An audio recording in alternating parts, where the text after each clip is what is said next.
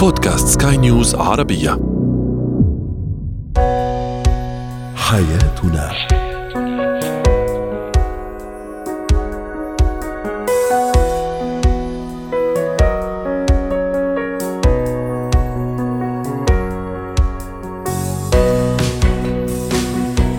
مستمعينا الكرام أهلا بكم معنا إلى حياتنا. فضاؤكم اليومي الذي يعنى بشؤون الأسرة وباقي الشؤون الحياتية الأخرى والذي يمكنكم الاستماع إليه عبر منصة سكاي نيوز عربيه dot com slash podcast وباقي منصات سكاي نيوز العربية الأخرى. شاركونا عبر رقم الواتساب 00971 561 8862 ثلاثة. معي أنا آمال شاب اليوم نتحدث عن استعراض البعض الأزواج والزوجات وأحيانا معا آه، لصورهم على السوشيال ميديا هل يعكسوا فعلا حياتهم الحقيقية والواقعية أم يعكسوا حياة وهمية يتمنون أن يعيشوها؟ كيف أحمي طفلي من الحرائق داخل المنزل عن طريق توعيته وعن طريق التربية أيضا؟ وأخيرا ما هو اتيكيت المؤتمرات الصحفية؟ هو وهي.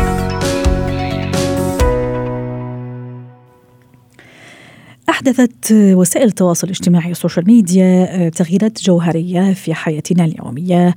ومن بين هذه التغييرات الصورة التي نحاول أن نسوقها للآخرين عن حياتنا الشخصية. هذا هو موضوعنا اليوم لكن بشكل أدق وبشكل خاص عن الحياة الأسرية الحياة الزوجية بين الزوج وزوجته وبين الزوجة وزوجها. نرى البعض آه، في الفترة الأخيرة آه، يستعرضون هذه الحياة الزوجية هذه الحياة الوردية هذه الصور وهذه النزهات وهذا الحياة الجميلة على وسائل التواصل الاجتماعي هل هي حقيقة؟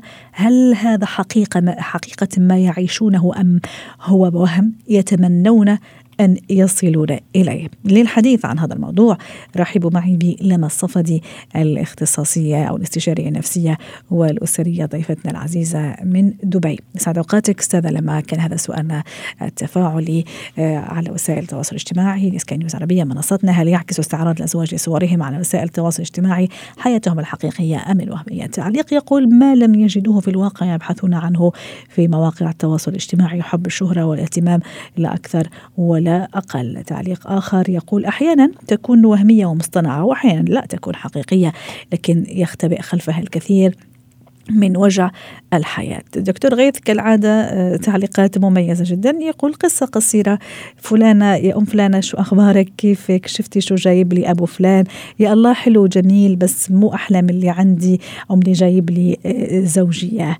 وبعد انتهاء هذه المحاورة الاستفزازية تدخل الجارتين كل واحدة لبيتها وهي تفكر كيف ترجع ما استعارته صباحا من المتجر المجاور. يعني هذا وكأنه عم يقول دكتور غيث أنه أكيد هي حياة وهمية.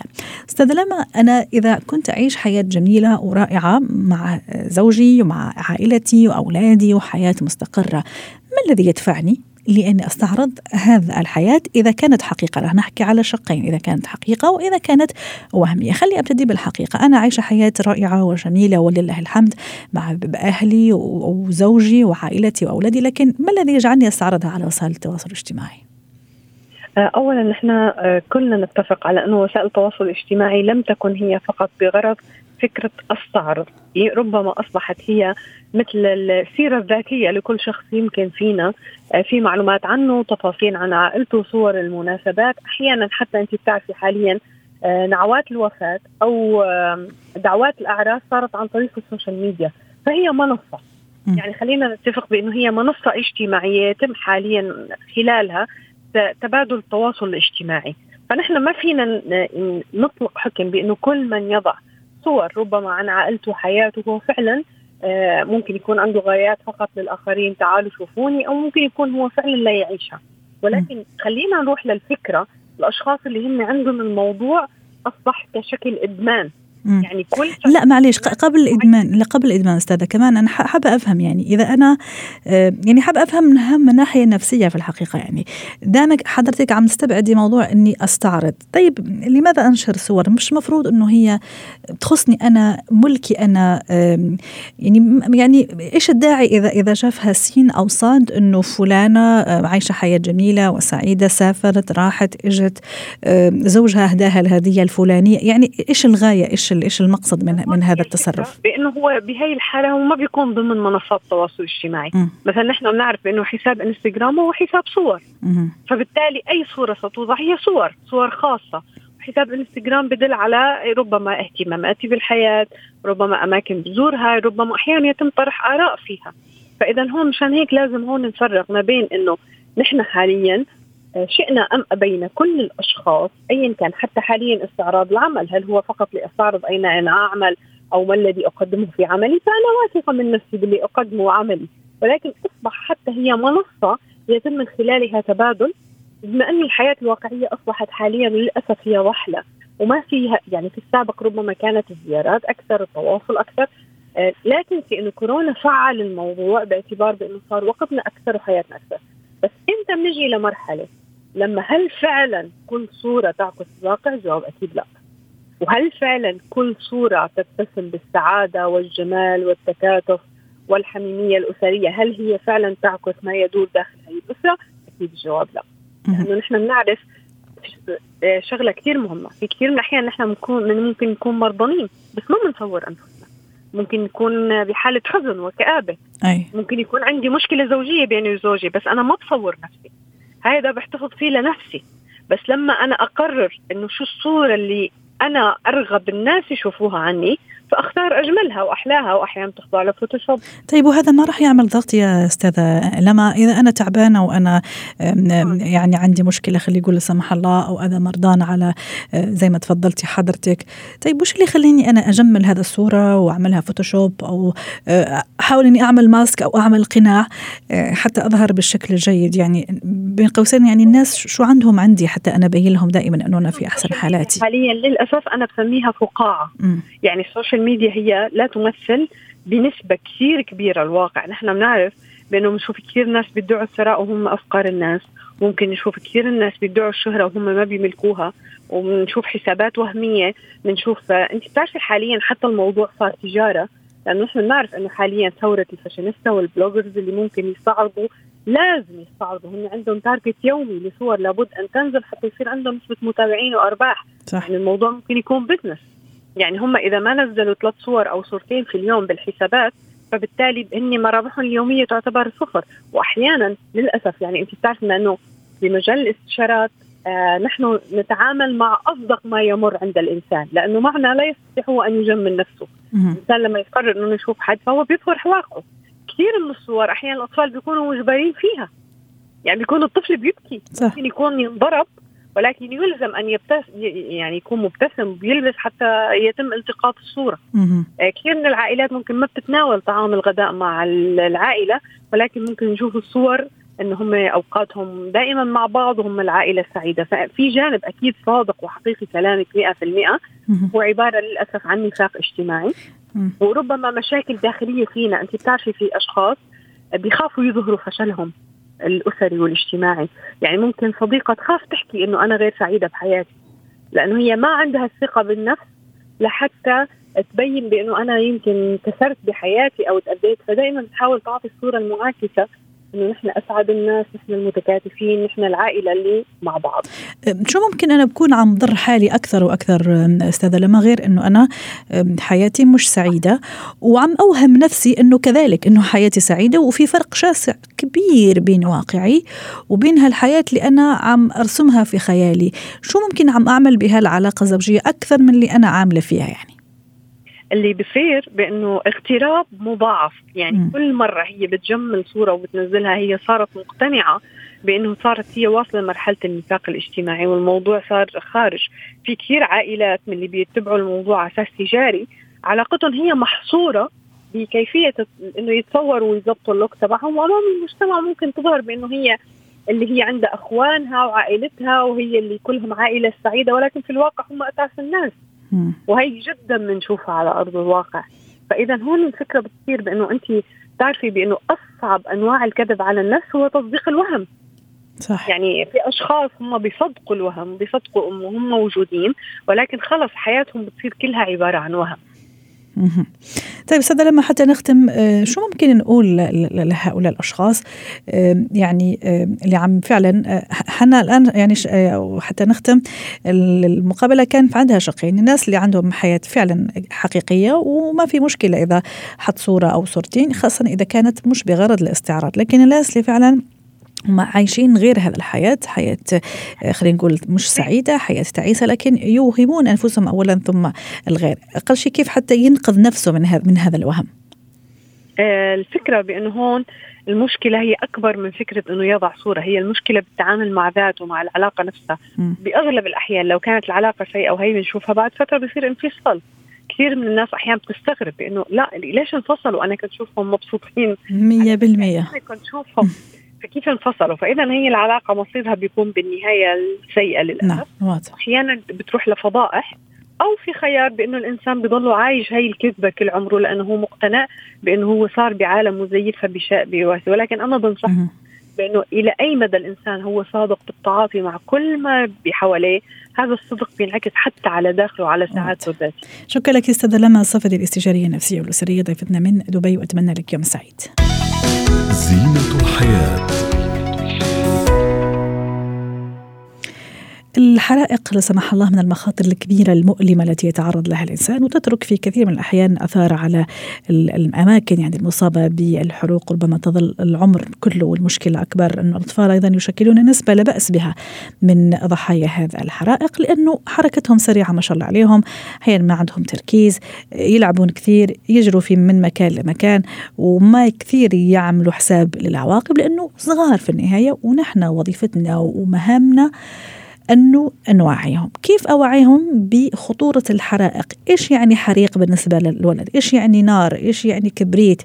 كيف أفهم الولد في عمر صغير بخطورة هذا الموضوع؟ رحبوا معي بهبة شركس الخبيرة التربوية الأسرية سعد أوقاتك دكتورة هبة أهلا وسهلا فيك. كيف أفهم طفل في عمر سنتين ثلاث سنوات بهذه المشكلة اللي سمح الله سمح الله إذا وقعت يعني بصراحة يعني في في في في مشكل كبير صحيا وممكن حتى يتشوه. كيف أقنع الطفل وأفهمه بهالموضوع؟ هو بداية الأطفال إحنا بنبقى عايزين نوعيهم وفي نفس الوقت مش عايزين نثير الرعب والذعر في, في أنفسهم. ونحاصرهم كمان. جدا. أو نحاصرهم بشكل كبير ونمنع فرصهم في التعلم لأن هو بيتعلم من خلال حواسه من خلال اكتشاف العالم من خلال اللمس والتذوق والشم وهذه الأشياء كلها. فهو بيبقى عنده فضول إن هو يعني يكتشف الأمور وده بيزود الخطورة. في الحقيقة الأطفال في السن الصغيرة قوي يعني سن سنتين ثلاثة هو آه كل دوري إن أنا أوفر لهم بيئة آمنة.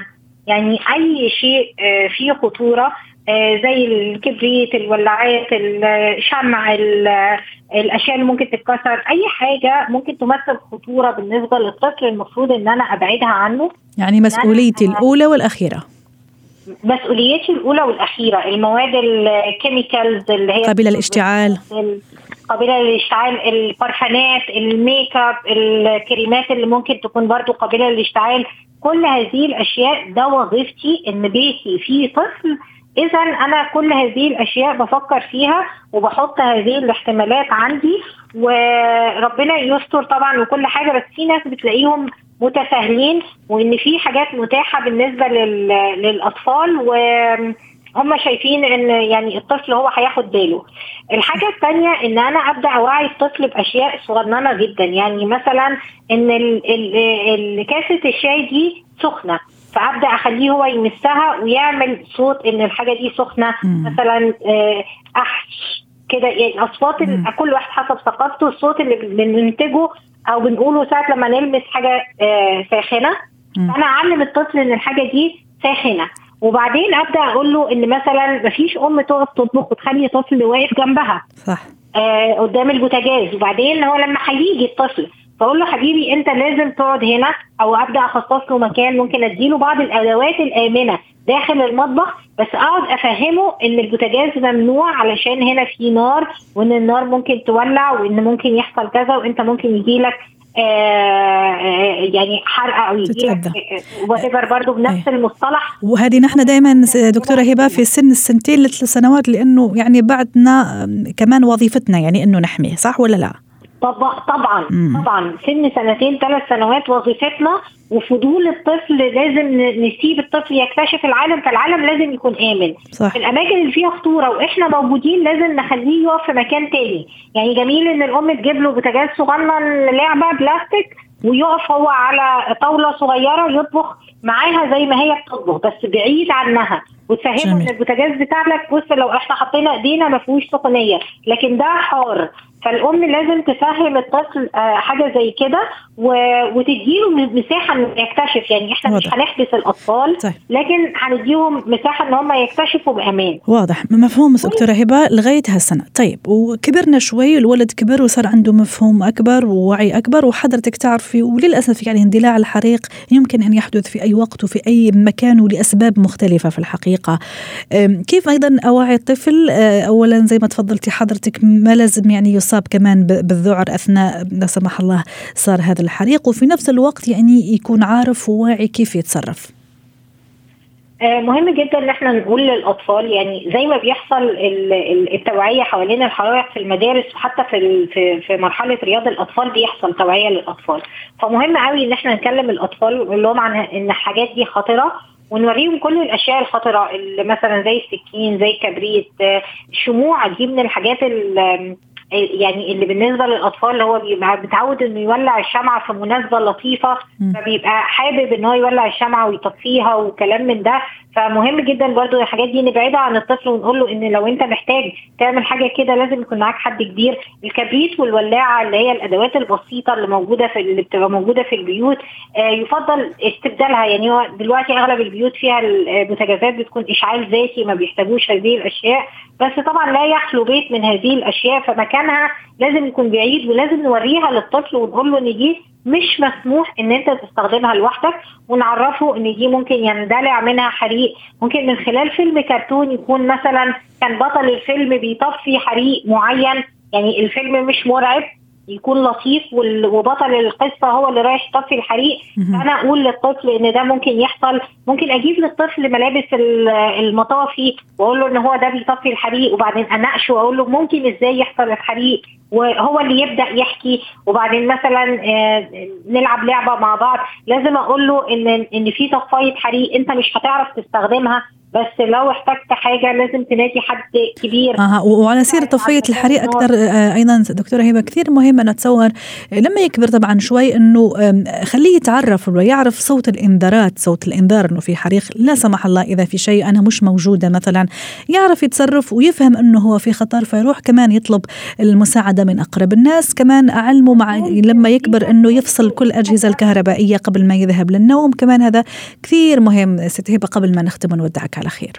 آه، هو في أفلام cartoons آه، infographics كده بسيطة فيها إجراءات الأمن والسلامة اللي خاصة بالأطفال. جميل. ممكن نفرج الطفل على الحاجات دي وممكن نصوره وهو بيعمل الإجراءات اليومية الروتين اليومي للأمن والسلامة. ونعلق له الصور دي وكل يوم نتأكد هل هو طفى النور هل هو آه، شال فصل الكهرباء هل هو إحنا عملنا. بس أنا بفضل الأطفال يعني تحت سن ست وسبع سنوات إحنا اللي بنفصل الكهرباء يعني ما بنعودوش إن هو طبعا أكيد. الكهرباء أي أنا قلت لما نكبر شوي. مع الكهرباء. مية بالمية. شكرا لك دكتورة هبة شركس أسعدتينا اليوم بهذه المعلومات القيمة. ككل مرة وأتمنى لك يوم سعيد.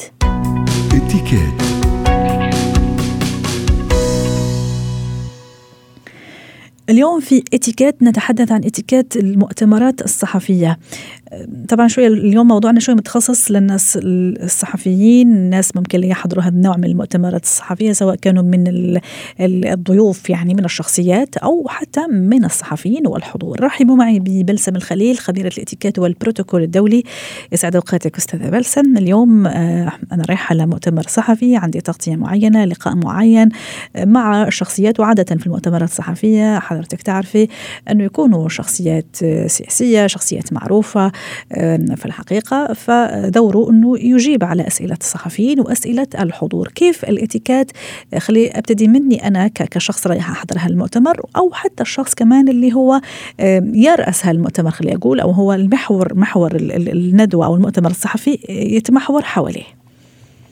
طبعا هذا الموضوع موضوع جدي. يعني هيدا بيدخل فيه بروتوكول بعد التصرف بحضور الندوات. دايما بنقول هيدا لما يكون الموضوع جدي لازم من اللي بنبلش باللباس.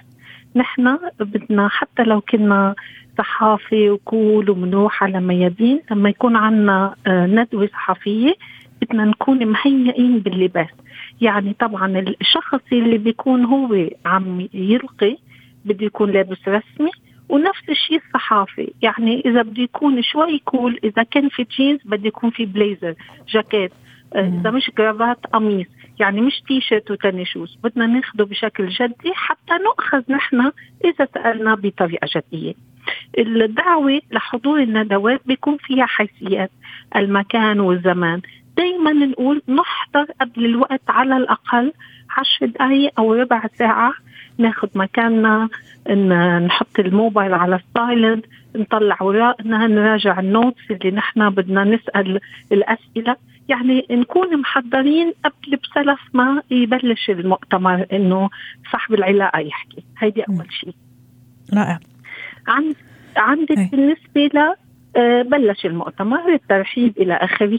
في ناس بيكون آه، بيقول صاحب العلاقة إنه أنا مثلا هلأ عم بحكي الموضوع الفلاني. م. فجأة بتلاقي هالصحفي متحمس ببلش يسأل أسئلة قبل أن يؤذن له. دائما بنقول اتركوا صاحب العلاقة يحكي وبعدين بيقول شو بتحبوا تسألوا أسئلة اسألوا.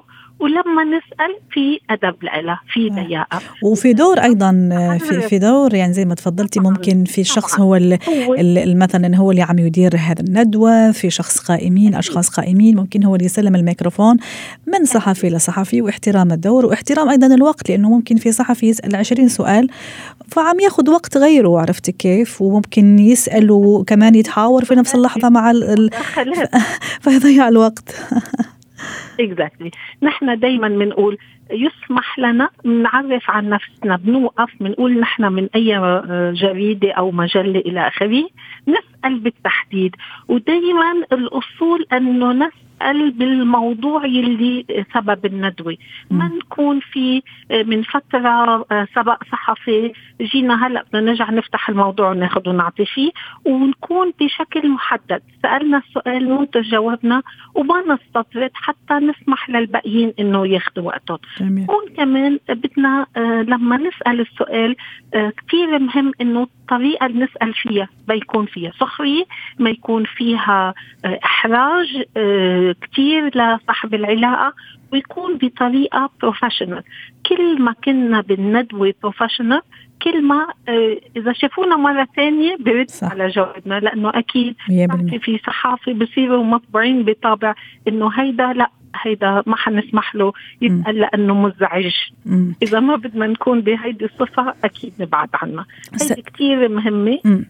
نروح تسمحي لي ست بلسم على صاحب الشأن زي ما عم تسميه حضرتك اللي, اللي أنا عم اطرح عليه. الأسئلة إلى درجة يكون عنده حلم. حليم آه، باله واسع يستوعب الكل بطريقة يعني لبقة وبطريقة فيها كثير من الدبلوماسية إلى أي درجة يعني كمان تدخل في نطاق الاتيكات أنت قلت الكلمة يدخل هون الدبلوماسية. شخص اللي محاور بده يكون بيعرف مثل ما نقول باللغة الإنجليزية نو هاو يكون عنده معلومات كافية عن الموضوع اللي عم يحكي عنه ما يكون في سطحية فقط. أه، كمان بده يكون إذا الموضوع حساس محضر حاله نفسيا إنه ممكن يسألوني أي سؤال. وإذا كان السؤال أه، حس حاله بإحراج دائما بنقول الابتسامة شوي بتطلعنا من الموقف المحرج. يعني ما نحتد ما ناخذ شيء شخصي ونقول أه، مثل ما نحن بنخلص حالنا حكينا عن المواقف المحرجة قبل إنه بطريقه نهرب من الجواب بسؤال ثاني أو إن شاء الله أو إلى آخره. حتى ما يحرج حاله نتذكر دائما المحاور إنه الكاميرا مسلطة عليه. والأنظار والصحافة ما شاء الله عليهم الكتابة تبعيتهم ما بتضمت حدا يعني. كثير مهم. هون كان بس حابة أذكر شغلة مهمة للمحاور غير إنه هو بده يكون جاي على الوقت بده ينتبه لمظهر مظهره. إذا هو بده يكون يتاخذ بشكل جدي آه، يكون مظهره لائق جدا لابس رسمي بدلة جرافات إلى آخره.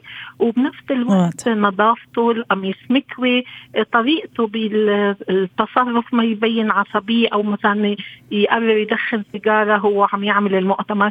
كل هيدي الأشياء تعطي انطباع خاطئ عنه. شكرا لك سيدة باسم الخليل خبيرة الإتيكيت والبروتوكول الدولي ضيفتنا العزيزة من دبي.